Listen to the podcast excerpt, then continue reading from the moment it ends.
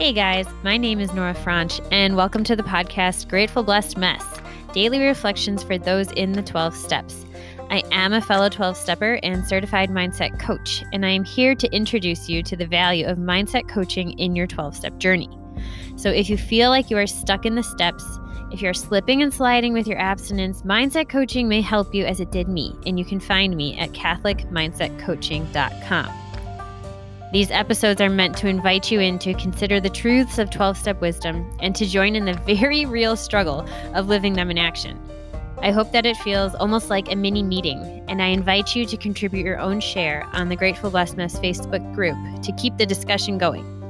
My comments are based on my own experience, so feel free to take what you like and leave the rest. But my hope is to encourage you on your own daily 12 step journey. As they say, you cannot stay clean on yesterday's shower. So without further ado, let's begin.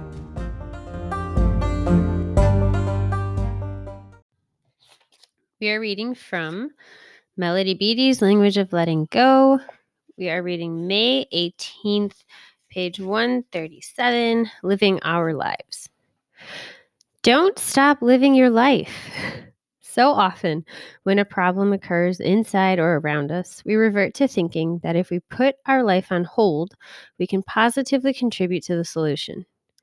If a relationship isn't working, if we face a difficult decision, if we're feeling depressed, we may put our life on hold and torment ourselves with obsessive thoughts.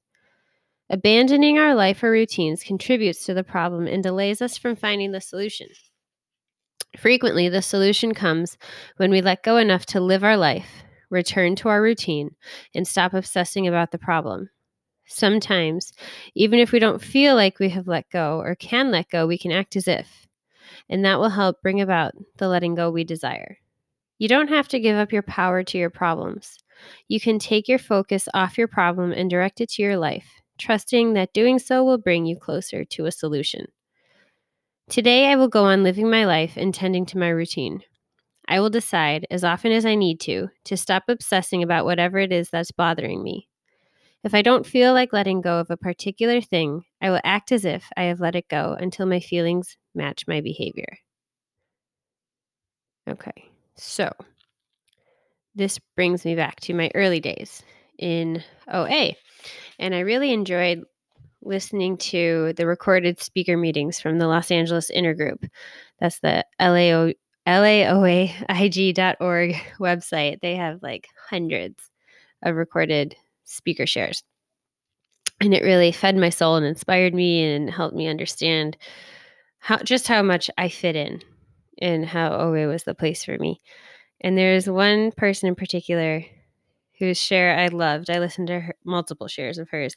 And one thing she said one time was that she's come to a place where she now understands that 99% of her problems die from neglect. And I just what a funny way to to to look at yourself, to understand things because sometimes problems happen and they may be legitimate problems, but there's literally nothing we can do about it other than like do the next right thing. And then there's other things where we create problems. We make problems where they don't need to be. And those would absolutely die from neglect. and so, even things that are legitimate problems, we can make them worse with our worry or our fretting or our trying to solve them in advance or finding different ways we can go about it. And so, there's this beauty in knowing something is an issue and being able to choose to be like, okay, but I'm still going to go about my day. There's something incredibly healthy about that because I feel like what happens is either it goes away or we find a way to work it into our day and to keep living with the problem and it just kind of we weave it in. So, what problem can you weave into your day today? With that I pass.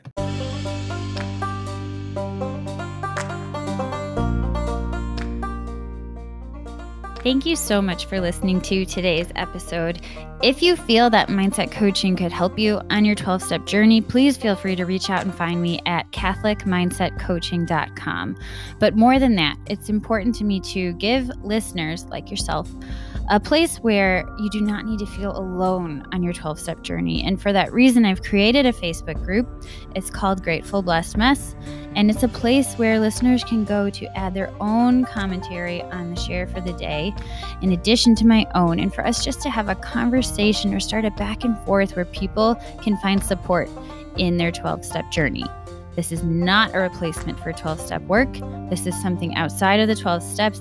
It is simply something that has a heart for the 12 steps and those who are in it. And so, welcome. If you are here, chances are you may also be a bit of a mess. And I hope that you can learn to find some gratitude in the blessings that have come from your messes.